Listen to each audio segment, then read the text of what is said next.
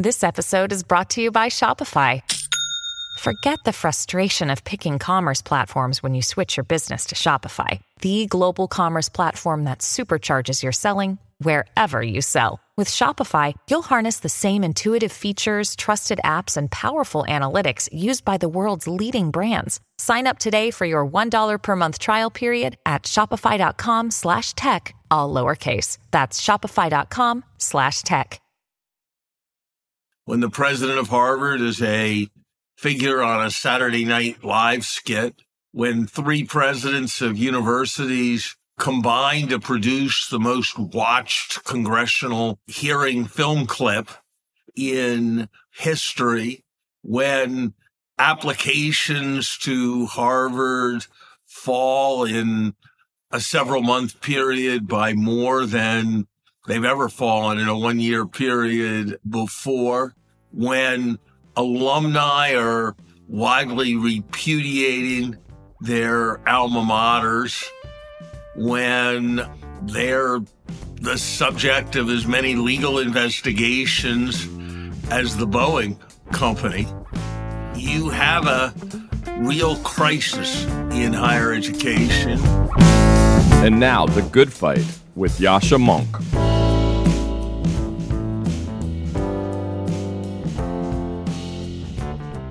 The idea that liberal democracy would prove to be the uncontested ruling ideology of the 21st century has died many deaths. It died its first death on 9 11, another during the 2008 great financial crisis, another when Xi Jinping consolidated his power in China, showing that the country was not by any appearances moving towards greater freedom and permissiveness. And it has died uh, many deaths in Russia as well. And yet, the death, the murder of Alexei Navalny a few days ago in captivity in a Russian prison on fraudulent criminal charges is one such turning point. It reminds us, if reminding was still necessary, that it is a mistake to assume that the arc of a universe always bends towards justice or that the ideas of liberal democracy are sure to prevail. But that is not a reason to give up on these ideas, nor is it a reason to accept they're somehow Western only, that they only appeal to or have validity in one part of the world.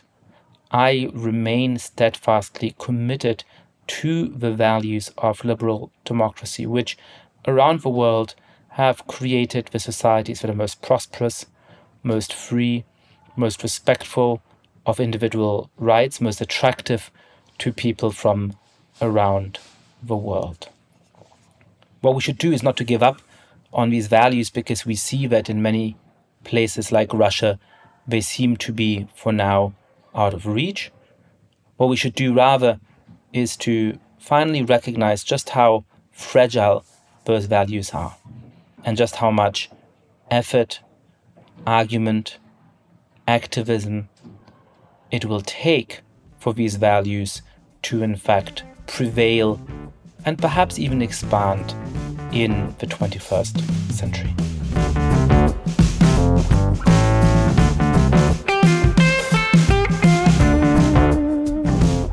My guest today is Larry Summers.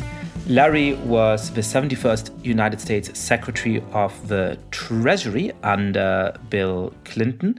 He was a director of the National Economic Council under Barack Obama, and he also served as president of Harvard University from 2001 to 2006. Finally, and I'm not just listing prestigious positions, but pointing out one that is very interesting, he recently joined the board of directors of OpenAI. We had a conversation that draws on the different strands of Larry's career. We started by talking about the crisis at American University, a crisis both of meaning and potentially of sustaining the social support they need to function at the levels they have in recent years. We talk about the future of artificial intelligence, about the promise and the perils of this earth shattering technology. And finally, we talk a little bit about the state of the economy and what it might mean for the 2024 elections. Larry Summers, welcome to the podcast. Good to be with you. The last few months have been rather eventful at Harvard University. Tell us your view of what has happened and why it matters. It's been a uh, very difficult time.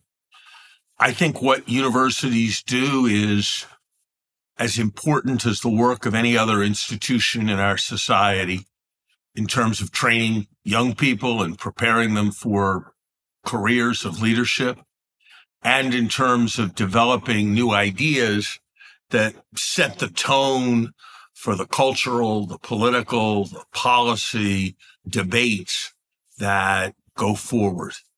Paul Samuelson famously said that if he would be allowed to write the economics textbooks, he didn't care who would get to perform as the finance ministers going forward. So I think what happens in universities is immensely important. And I think there is a widespread sense, and it is, I think, unfortunately, with considerable validity, that many of our leading universities have lost their way. Values associated as central to universities, excellence, truth, integrity, opportunity have come to seem like secondary values relative to the pursuit of certain concepts of social justice, the veneration of certain concepts of identity, the primacy of feeling over analysis and the elevation of subjective uh, perspective.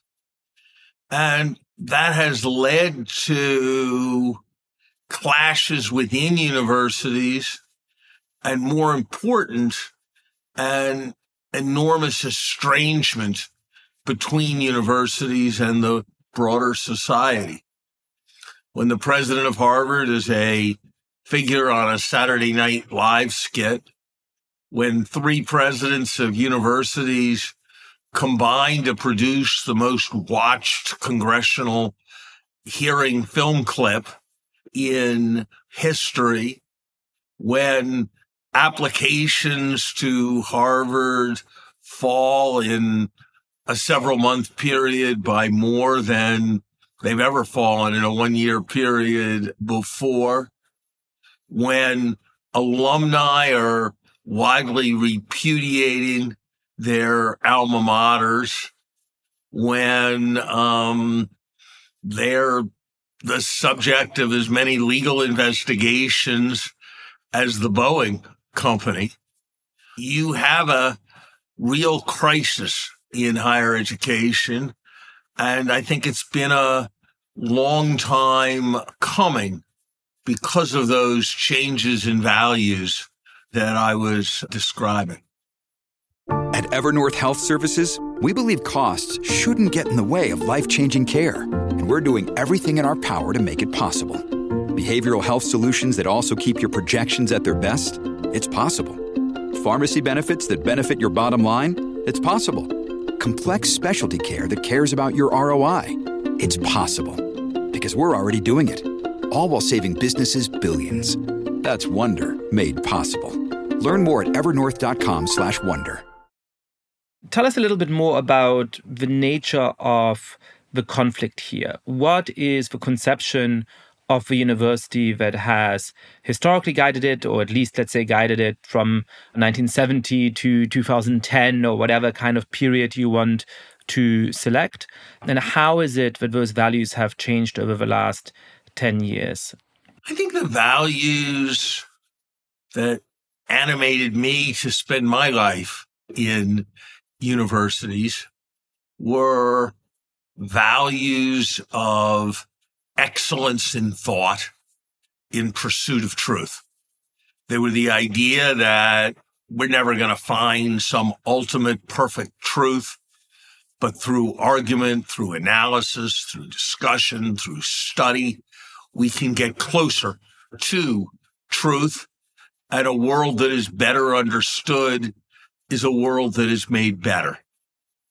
And I think increasingly all you have to do is read the rhetoric of commencement speeches. It's no longer what we talk about. We talk about we should have analysis, we should have discussion, but the result of that is that we will each have more respect for each other's point of view, as if all points of view are equally good and there's a kind of arbitrariness to a conception of truth. That's a kind of return to pre enlightenment value. And I think very much a step backward. I thought of the goal of the way universities manage themselves as being the creation of an ever larger circle of opportunity in support of as much merit and as much excellence as possible. I spoke in my inaugural address about how a century before Harvard had been a place where New England gentlemen taught other New England gentlemen. And today it was so much better because it reached to every corner of the nation, every subgroup within the population, every part of the world. But it did that as a vehicle for providing opportunity and excellence for those who could make the greatest contribution. But again, we've moved away from that to an idea of identity essentialism. The supposition that somehow the conditions of your birth determine your views on intellectual questions, whether it's interpretations of quantum theory or Shakespeare. And so that instead our purpose is not to bring together the greatest minds, but again is back to some idea around multiplicity of perspective with perspective being identified with identity. We used to venerate and celebrate excellence. Now at Harvard, and Harvard is not atypical of leading universities, 70 or 75% of the grades are in the A range. Why should the institutions that are most celebrating of excellence have only one grade for everyone in the top half of those of the class, but nine different grades that are applied to students in the lower half of the class. That is a step away from celebrating and venerating excellence. By the way, as a brief side note, I think on the grading system, it's even worse than that, right? I, I think having grades is, in fact, a helpful way of distinguishing and honoring excellence. But I think there's an additional problem, which is that if I would rather have no grades at all than to have this extent of grade inflation. Because with this extent of grade inflation, you provide an incentive for students to only take safe courses, to only say safe things. And unless you're really bad, you're going to get an A range grade. But you take one course in which you take too high level a course of physics and you get a little bit lost. Or a particular professor doesn't like what you say in the classroom and sort of punishes you through a low grade, that pulls down your overall GPA. And even if you're actually much more excellent than your uh, average classmate, you end up with a worse GPA. That is right. It's also the case that if you turn out to be particularly extraordinary at something, that your extraordinary can't be represented when the top grade is given to half of all students. I don't think one should be surprised if a society that inflates the grades of all of its students finds 20 years later that the rhetoric of its politicians is inflated and the reported profits of its corporations are inflated. So we have stepped away from merit and excellence and we have adopted a particular concept and set of concepts of social justice as being at the center of the purpose of universities. We celebrate particular ideas in ways that are very problematic, and we are reluctant to come to judgment. What started all the controversy at Harvard, and it has many different strands, was on October 7th, 34 student groups at Harvard speaking as a coalition of Harvard students condemned Israel as being responsible for the Hamas attacks. Those reports of the 34 student groups were reported in places where literally billions of people read them. And based on some, to me, inexplicable theory, the Harvard administration and the Harvard Corporation, the trustees of the university, could not find it within themselves to disassociate the university from those comments. I have no doubt that if similar comments had been made of a racist variety, there would have been no delay in the strongest possible disassociation of the university.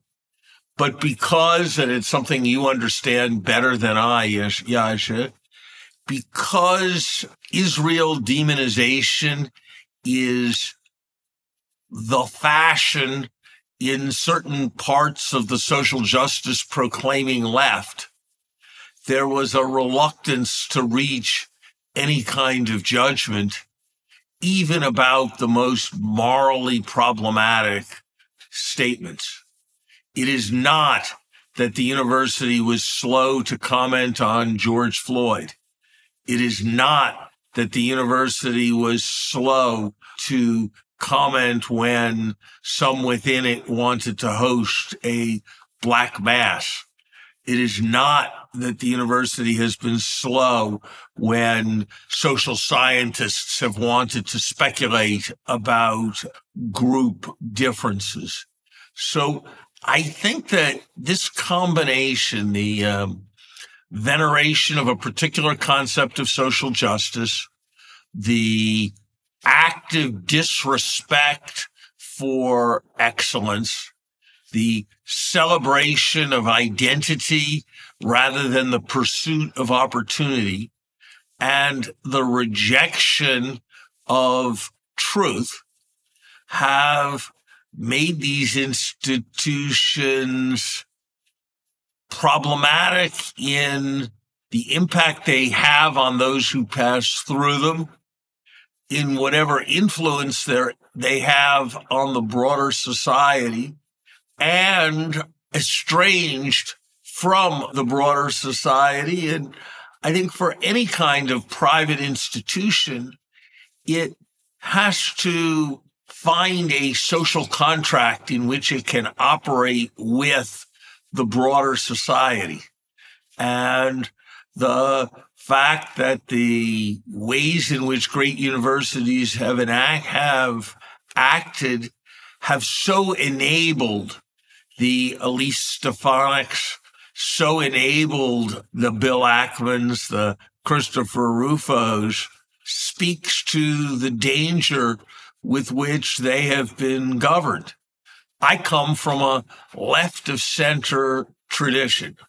And I'm not that far left of center, but surely left of uh, center. And I've always been acutely aware in thinking of universities that Ronald Reagan got his political start by condemning and running against what was happening at Berkeley in the mid 1960s. And that the tradition of then Governor Brown, who had inaugurated this wonderful idea of free college education for anyone who had a B average in a California high school, that all that got completely blown away in a tide of fury about welfare Cadillacs. But what brought that tide to prominence was a general revulsion at what had been going on at Berkeley that Ronald Reagan rode to his political career.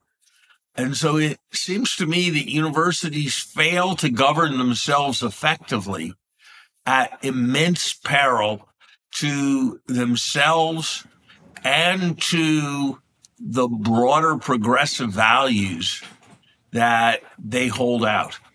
How dangerous do you think this moment is, uh, not just to the reputation of universities, but to their actual ability to function as core institutions of the United States, not just serving the missions, but actually attracting the funding and so on they need to do the job, at least at the levels they have. I'm a little torn on this, right? On the one hand, you can make the case that even the most affluent and insulated universities like Harvard need federal funding for the research that they undertake, need federal funding to finance a lot of the student loans that its undergraduates take out. And when you have fallen so quickly in trust in the population as a whole, when among Republicans, trust in institutions of higher education is now below 20%, when even as moderate a Republican politician like Larry Hogan, the former governor of Maryland, who's a very loud and persistent critic of Donald Trump, no longer wants to be affiliated with Harvard University, you can say, well, the next time that Republicans have a trifecta of government, they might really move to revoke the tax exempt status of the Harvard endowment, perhaps to stop a lot of the research funding that these universities live off. And that really would be a very significant crisis. On the other hand, you can say, well, Harvard has an endowment of uh, what is it, 50 billion, and it does continue to have real support in the population, and Harvard will always be Harvard and it'll always be fine. Where would you place yourself on the worry scale about the worst case scenarios here? I think one would find for any Ivy League school that the federal government was 10 times as large a donor, at least, as any other donor. And I think it's fair to say that the universities have thumbed their nose at what is by far their largest donor. And they're certainly not prepared to take that casual and cavalier attitude towards much smaller individual donors because of what they think the consequences would be. So I'm very surprised if it's wise to thumb their noses at the federal government.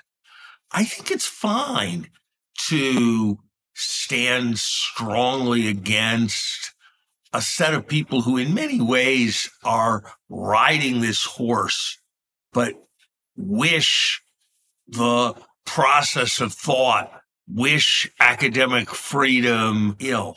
But the problem is not that Harvard has worked itself into a war with Elise Stefanik.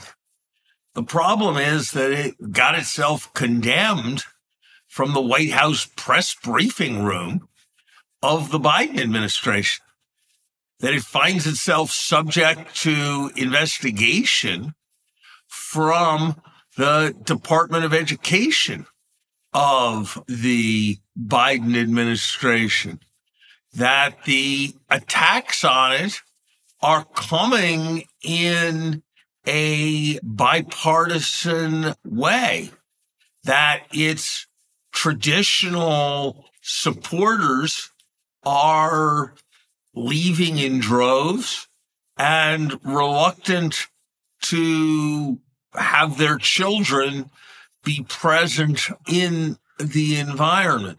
So I find the idea that they can be impervious to this extremely implausible.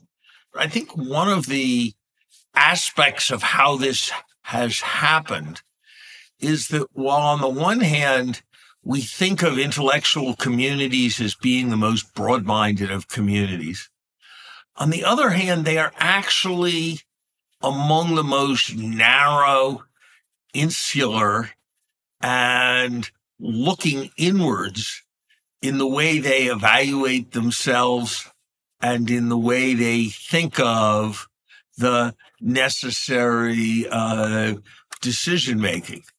You know, there's an old story about when uh, Pat Moynihan had decided to leave the UN and called the dean of Harvard to say he would be returning. He said he'd let the president know. And the dean of Harvard assumed he was referring to the president of Harvard rather than the president of the United States. And that bespeaks a kind of attitude that I think is very problematic. Now, Yascha, I am a great believer, however, in the power of self denying prophecy. I think that's what has actually propelled the United States over many years. And I suspect it may propel universities, that it is precisely the capacity to become very alarmed when off track that leads to correction and leads to the most dire prophecies not being realized. So I suspect some which way that universities will in some way find their way back. You're starting to see signs of it.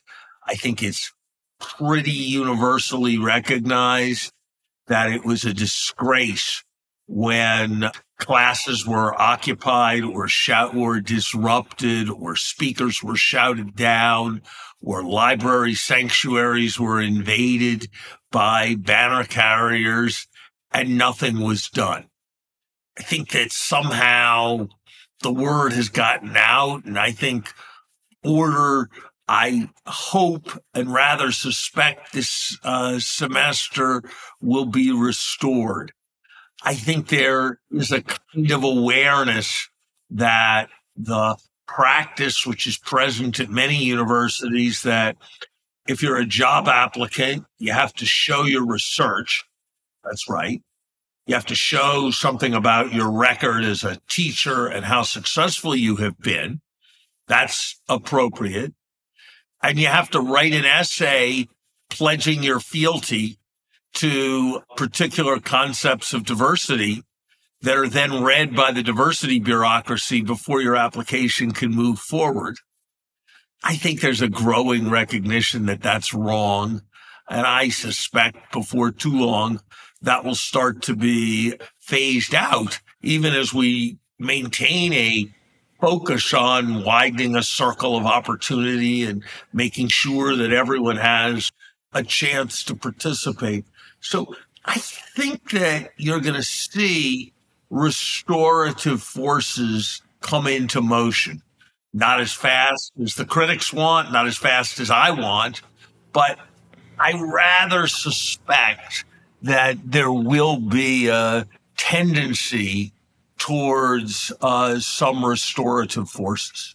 I love the idea of a self denying prophecy. And I agree with you that there may be a moment for correction that is in the works. One of the questions is what this correction is going to look like. You identified earlier as part of a key of the problem at many of these universities, the hypocrisy, right? The hypocrisy of standing in front of Congress and saying, we really care about free speech, when in many situations and controversies in the last years, the free speech rights of faculty members and others at the university were not respected when it didn't come to anti Semitism, but other kinds of forms of bigotry or supposed bigotry. The hypocrisy of very loudly condemning certain kinds of political statements and events, but not condemning other political statements and events. Now, I, I see there's a kind of temptation to jump one way or the other, right? One response to this is to say, The problem is that Jews haven't been sufficiently protected right? All of these other groups have come to have these group protections. We have become incredibly sensitive about anything that any member of that group might claim to be uh, discriminatory or insensitive, whether or not that's true in a particular circumstance. And where we went wrong is not recognizing that Jews are also a vulnerable group and they also need to be protected against speech that they might find offensive and so on, right? Another way out of this is to say, no, we actually have to go back to having a genuinely robust conception of academic freedom in which we tolerate that some people will say unpleasant things, in which the university stops speaking for all of its community members, even when some of the community members may, may say unpleasant things. So, how I obviously tend towards the second of those solutions, and I think you do too. I don't think the solution here is to create one more group that has special protected status, it is to refocus the mission of the university on the pursuit of truth and the protection of academic freedom. But but how do we do that? How do we make sure that the correction doesn't go precisely in the wrong direction?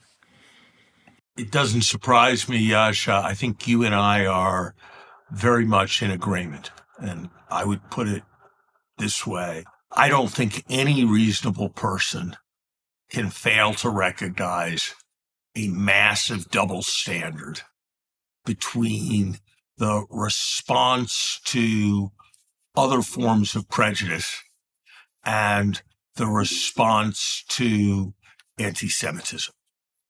And the question is I don't see how anyone can justify or defend that level of double standard. And yes, you could have debates about when anti Zionism or the demonization of Israel is and is not anti Semitism. But on any reasonable conception of what's going on, there has been a double standard. And I think those of us who are concerned about the double standard have to come to a view about how we want it remedied. And I think for the most part, the right way of remedying it is with a de-emphasis rather than a re-emphasis on identity. Everyone needs to be enabled to feel safe. That doesn't mean that they have a right to avoid being triggered by speech they don't like. That doesn't mean they have a right to be spared exposure to ideas they find noxious. That doesn't mean they have a right to bean counting exercises where the share of members of their group is evaluated against a share of its population.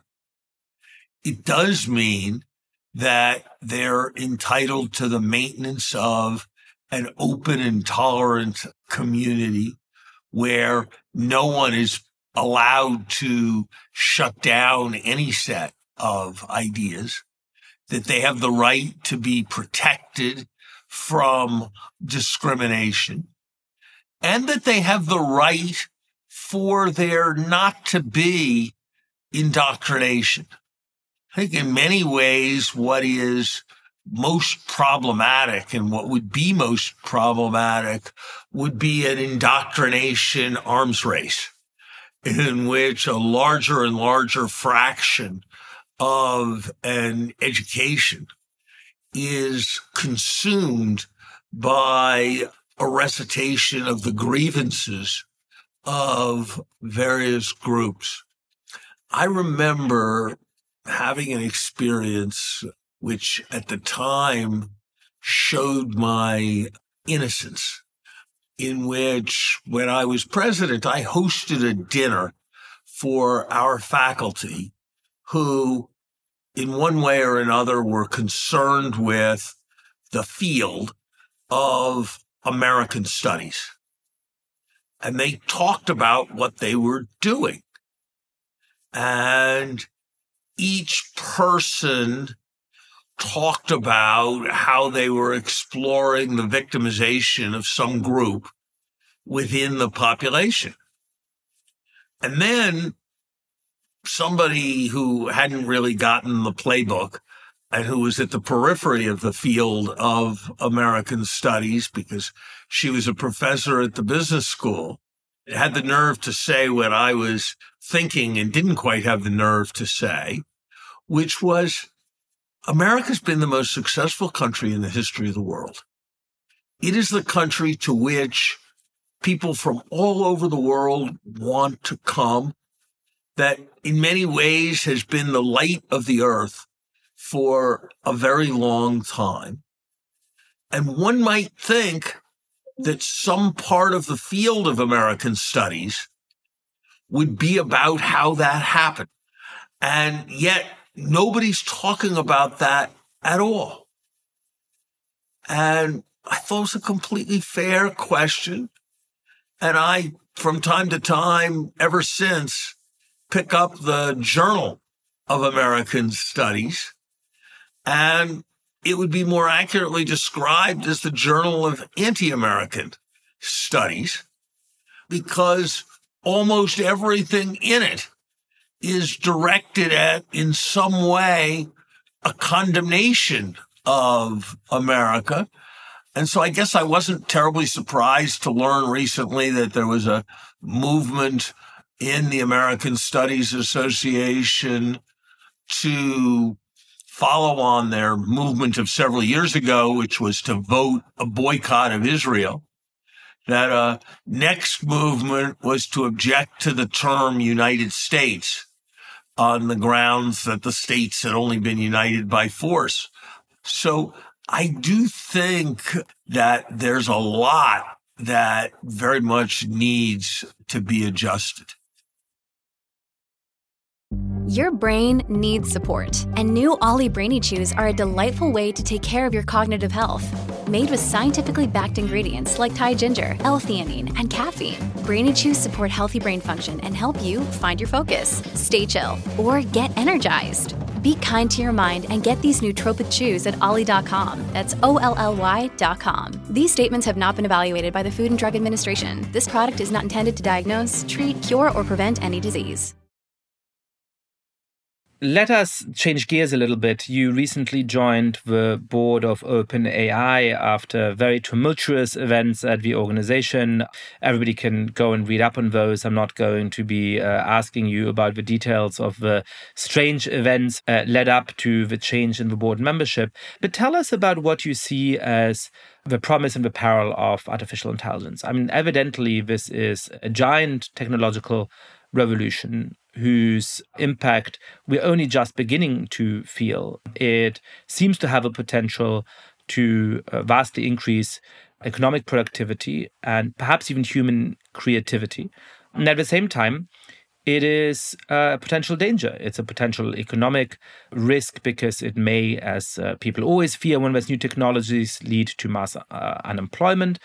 It is, I think, a threat to our self conception as humans because it is at least possible that within the next years, artificial intelligence will be better at creating songs than musicians, better at creating pictures than painters, better at uh, inventing photographs than photographers, better at writing uh, novels or uh, erudite works of academic scholarship than academics. And finally, of course, there's the risk of AI going rogue and perhaps being the beginning of the end of humanity. How do we think about this just tremendously important development and what impact it's going to have on our society? It's really hard to make predictions, especially about the future. And I don't think anybody should speak with complete confidence. I think um, there's very substantial reason to believe that this is a major event in history. One of my academic colleagues, when I was asking him about its significance, said the most perceptive thing that I have heard about it. He said, it's the first major new way of knowing for mankind since the invention of the scientific method. And that is something that is very powerful and I think is very existential. And there is a capacity not just to execute, but to create here that I think really is going to be profound in its implications. And I think you saw that in the degree of virality, which was not anticipated by its authors, even with ChatGPT. And I think that that progress is very, very likely to continue. I think one thing that is probably underappreciated at this point is the magnitude of the inputs that will be necessary for this process to take place. It is imaginable that data centers will be substantial as a use of electricity a decade from now on a planetary scale. And if one thinks about what that's going to mean for the demand for fabs, the demand for power production, the demand for, for all of that, I think it is something that is truly, truly important. I think it's important to remember that over time, we change our conceptions of what the human role in things was. I remember there was discussion during the period when I was coming out of high school of how if people no longer used slide rules to do calculations, they wouldn't have the fundamental intuition for what was going on within the calculation that using a slide rule provided if they used a calculator instead. I remember when there was discussion of how the printing press would diminish the role of telling and of memory by enabling storage in this other way on pieces of papyrus. And what about the poor scribes and monks whose lives were spent copying books? I mean, a very noble endeavor, but not one that today we think a lot of humans should be devoting their time to. Nor do we really think, I mean, there are things lost when people no longer copy books, but we ultimately come to see them as being gained in other ways. Well, a lot of developments have pro tanto losses, right? I'm sure that there's a certain kind of intellectual endeavor and a certain kind of getting to know a text that comes from copying a book, and that there is something lost in the world. But that doesn't mean that all in all we have a loss. We may have lost that, but what we have gained is not unrelated and is much, much larger. And I think, you know, it's the essence of uh, Thomas Kuhn that there were questions that Ptolemaic astronomy addressed that Copernican astronomy does not. But Copernican astronomy supplanted Ptolemaic astronomy, and it was for the best. It was kind of taken for granted around the time that it happened to me, or probably somewhat before me, that when you learn to drive, if you were a responsible person, you had to understand a certain amount about what went under the hood of your car because you never knew when there'd be a problem and when you'd have to fix something. Somehow nobody has any expectation of any kind like that around learning to drive a car today. And I think in the same way, there are a variety of things that will be no longer necessary to understand, to have a coding performed on one's behalf. I've heard it said, and I don't really know, that a nuanced conversation between two world leaders or two sophisticated business leaders on a very complex deal where neither of them speaks a word of the other language will be able to take place with machine translation that will capture every nuance better than a human could within a matter of a year or two. That Henry Kissinger could have had his celebrated dialogues with Zhou Enlai better with a machine as the translator than any human translator within a couple of years. So I think this is going to change what we learn ourselves and what we delegate. I think it is likely to change the skills that are valued from the skillful execution of the basically understood cognitive towards tasks that involve more profound sparks of creativity, that involve more iconoclasm outside of an existing corpus, and at the same time put more of a premium on EQ relative uh, to IQ. And so I think the set of individuals who are in a position to be most productive and contribute most is likely to change. I think, and this is something we very much wrestle with at OpenAI, that with technology so potent, there are profound questions of governance for the broad society that one wants, on the one hand, to provide a set of checks and balances and tensions to preserve against disastrous discontinuity. And one wants at the same time to allow things to move forward.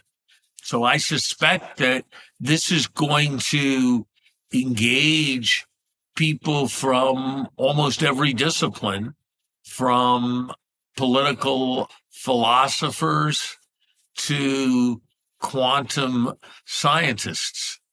And I think that maybe this is a point to sort of bring our conversation together.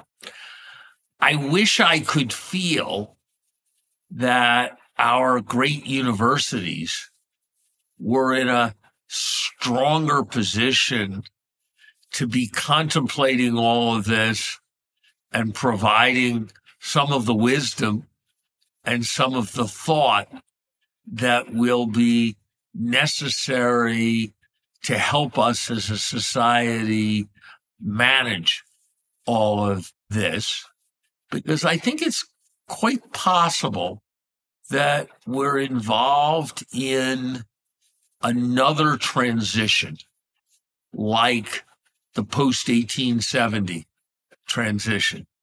You know, I'm very much influenced by the writings of my former student, Brad DeLong, and many others who basically make the point that uh, from the time of Pericles to the time of London in 1850, standards of living on average, economic change on average was probably less than one or two hundredths of 1% each year. And then all of a sudden, we now live in a world where standards of living have doubled four times in China since I left graduate school. Four, to- four doublings compared to hundredths of a percent. And, you know, that's the transition that took place in the aftermath of the Industrial Revolution. And it's why people live twice as long as they used to, why child death is now a rarity, why literacy is generally possessed around the planet. But look at the first half of the 20th century, and the transition was also associated with all kinds of catastrophe.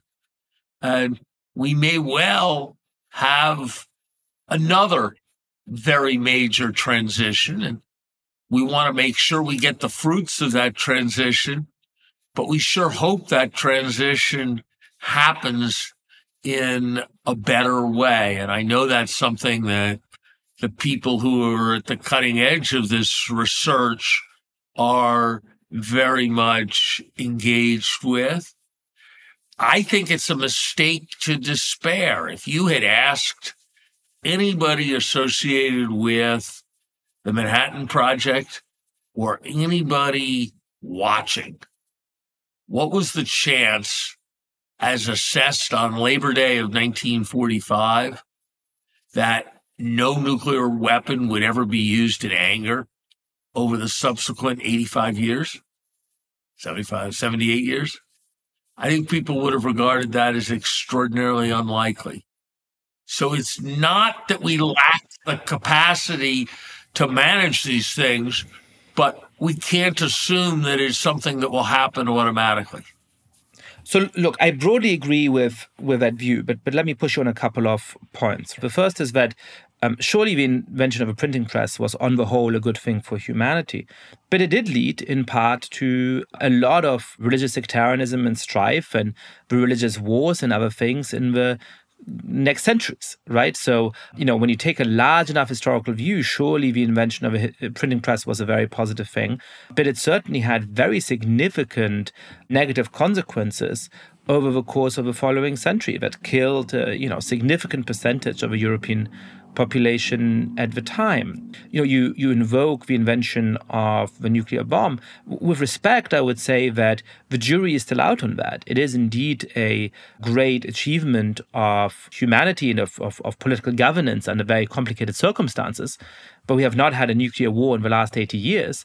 But we also have to not have a nuclear war in the next 2,000 or 20,000 or 200,000 years. And I'm not sure that 80 years of having been able to manage this is a sure indication that we will continue to manage it for the next two 2000 years. And relatedly to this, there is of course some amount of nuclear proliferation, and more broadly, you know, my hunch is that it has proven to be very difficult in history to limit the spread of a human invented technology. At the beginning, it is usually preserved to a very small number and some kind of elite to use it. But over time, more and more people come to be able to avail themselves of that technology. And broadly speaking, with perhaps very limited exceptions, our state of knowledge about the world is that which is conformable with human ingenuity and you know whatever institutional constraints we have that make us not as good at developing medical drugs as we should be and so on right but humanity's co- collective capacity to say that technology seems potentially dangerous. You know, let's go this far, not further, has proven to be very, very limited. So, isn't the, the, the question here simply what a fully developed AI looks like and whether that will submit itself to human will or whether it, it, it does, uh, in technological term, tend towards becoming self serving? And if it's the latter, do we really think that not just for the next 10 years, perhaps not just for the rest of our lifetime, but for the rest of humanity, we're going to be managing to contain that destructive tendency. I guess I'm, I'm a little skeptical about that. Yascha, I certainly did not intend any complacency. You uh, referenced the post printing press experience. I referenced the post industrial revolution experience as examples of problematic transition. But I think it is maybe a little too easy to succumb to extreme pessimism. I do think it's an extraordinary achievement that there probably that it's not just that nuclear weapons have not been used for the last uh, 78 years. It's that there hasn't been war between major powers for the last 78 years. And yes, 78 years is the bat of an eye, but there's probably been no moment in the last 3,000 years when 78 years went by without a war between major powers. So yes, we need to do everything we can with as much imagination as possible to contain the possible risks here. And I don't mean at all to be heard as minimizing them. I would say that, and this is a comment that always comes up in these discussions, if those with the greatest orientation to responsibility and concern fail to move forward, others will not fear to tread. And so I at least think that it is very important that American institutions maintain leadership in this sphere to the maximum extent that is possible. I think it is very important that as much reflection goes into how this will interact with the broader society as goes into the development of the particular technologies. So I don't want to be heard at all as exuding complacency.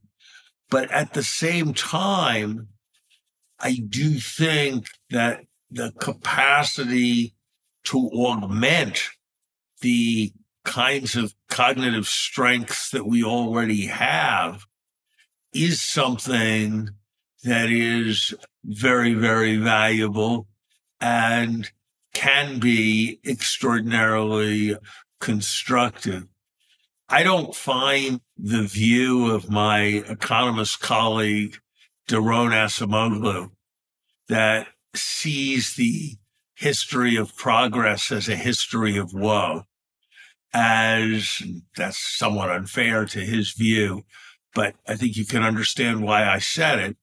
I don't find that to be a compelling reading of history, but this is going to be immensely important. And, you know, I am 69 years old. So a large part of what is going to tell the story is going to be the work of generations like yours, not mine.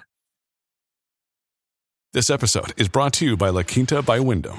Your work can take you all over the place, like Texas. You've never been, but it's going to be great because you're staying at La Quinta by Wyndham. Their free bright side breakfast will give you energy for the day ahead. And after, you can unwind using their free high speed Wi Fi. Tonight, La Quinta. Tomorrow, you shine.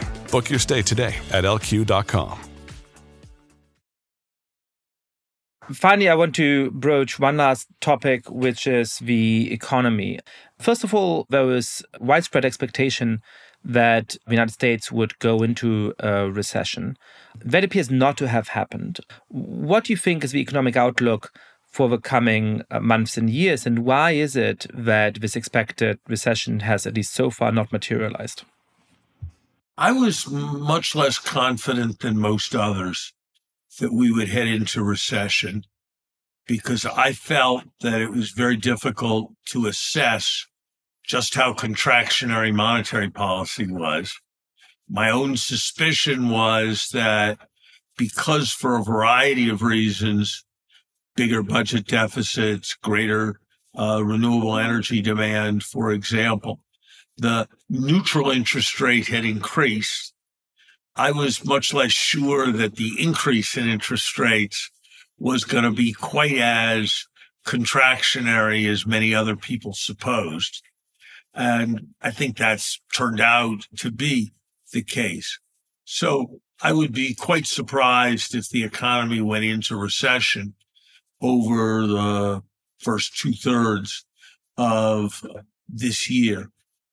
I'm a bit less certain that inflation is quite as down for the count as many people uh, suppose. I think there are still some populist forces. I think there are still quite tight labor markets. I think there are still risks of various geopolitical shocks. So I see inflation as a bit less down for the count than the consensus does, though inflation has certainly come down faster and apparently more durably than I would have expected in the absence of an economic downturn.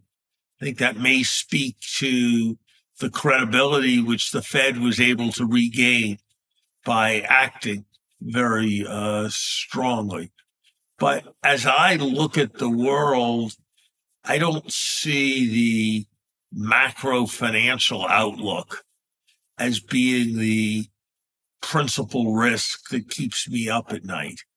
I see um, populist politics and all that can follow from revanchist populist nationalism in this country and others as the greatest threat to our ability to move forward in ways that are prosperous. I see problems on a global scale, climate change, pandemic, disorder as risks going forward. I think those are larger risks at this point than cyclical economic fluctuations. Why is it that most economic indicators seem to be very positive at the moment. When you look at the kind of metrics that people usually look to to see whether or not the economy is doing well, employment, uh, rising wages, and so on, there seems to be a story of the economy going well. And yet, Americans and voters continue to disagree with that reading, continue to say that actually the economy is not going nearly as well as economists and some opinion writers seem to believe and suggest. Is there an obvious explanation for that apparent discrepancy? There's nothing obvious, nothing that is a complete explanation. For my best guess, Yascha, is that the single most important explanation for that phenomenon is that for reasons that you can explain in theory. Economists do not treat the cost of money as being part of the cost of living, but people do. They don't look at the price of a new car. They look at the monthly payment when they buy a new car. They don't look just at the price of a house. They look at the monthly payment that goes with purchasing that house. And if you look at calculations of inflation that include the cost of money, they show a much, much less favorable picture. And so I think it's the failure to recognize that that is in a technical, sort of statistical sense, what explains some of the anomaly just on that point, that's interesting. I had a sort of slightly different version of that theory, and I, I, wonder what you make of that, which is that in addition, economists compare inflation usually to over a period of a year, right? And so today, the inflation rate, excluding the cost of money, is not that high. So to buy a, a, loaf of bread at the supermarket today is not that much more expensive than it was a year ago.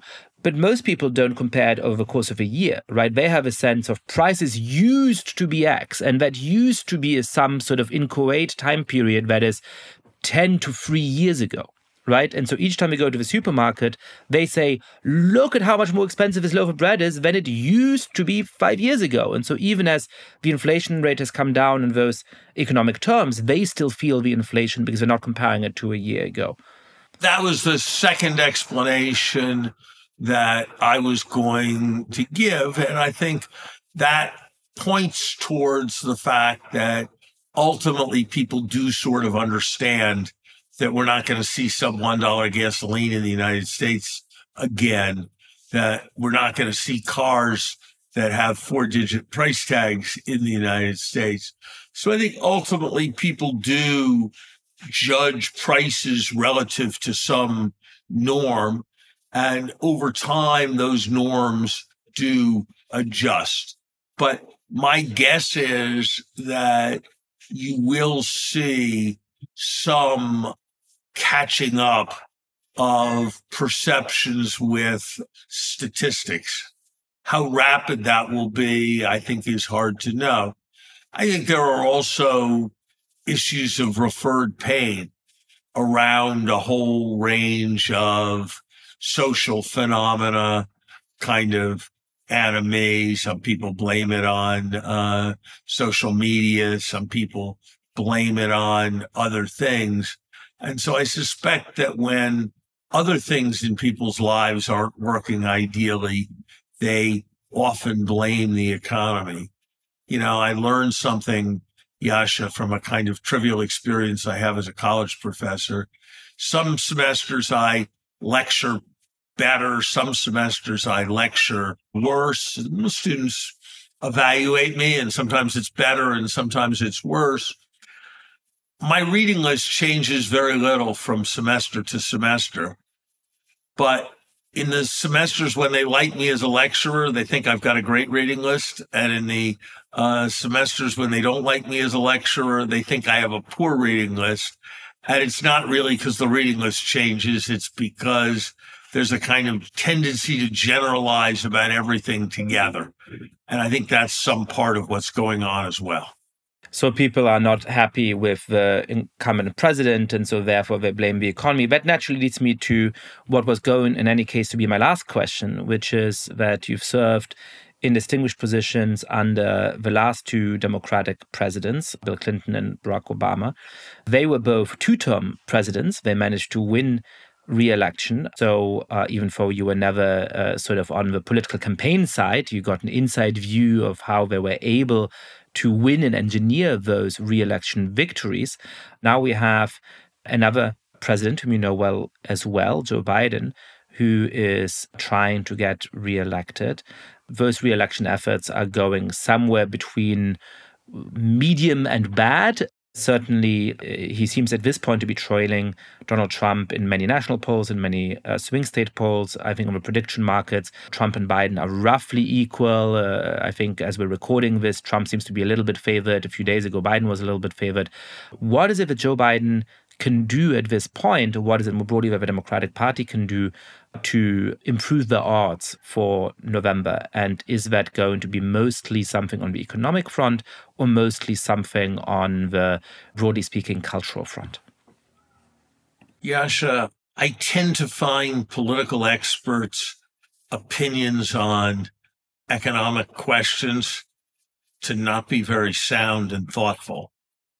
And I'm not sure why I should suppose that my opinions on political questions will be particularly sound and thoughtful. So I answer the question with humility. But my instinct is that political parties prevail and incumbent presidents prevail by returning to a broad American center.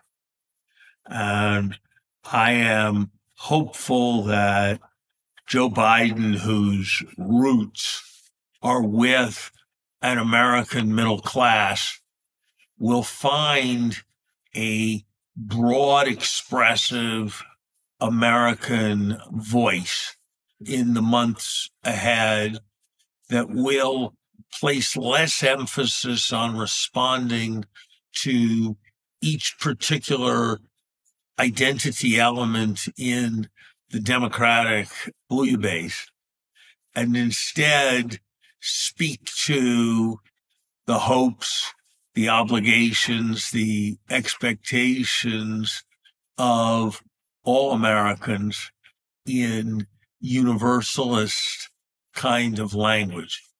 And I think that he has styled himself over many years as middle class Joe. And that's something that goes deep within him.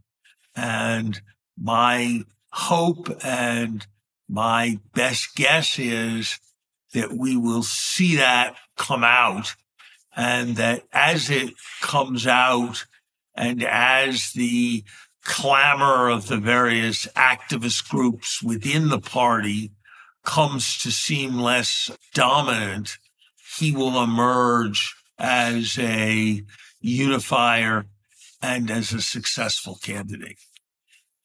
But again, I answer economics questions with mm-hmm. confidence and political questions with trepidation. Larry Summers, thank you so much for coming on the podcast. Thank you. Thank you so much for listening to The Good Fight. Lots of listeners have been spreading the word about the show. If you too have been enjoying the podcast, please be like, rate the show on iTunes, tell your friends all about it, share it on Facebook or Twitter. And finally, please mail suggestions for great guests or comments about the show to goodfightpod at gmail.com. That's goodfightpod at gmail.com. This recording carries a Creative Commons 4.0 international license. Thanks to Silent Partner for their song Chess Pieces.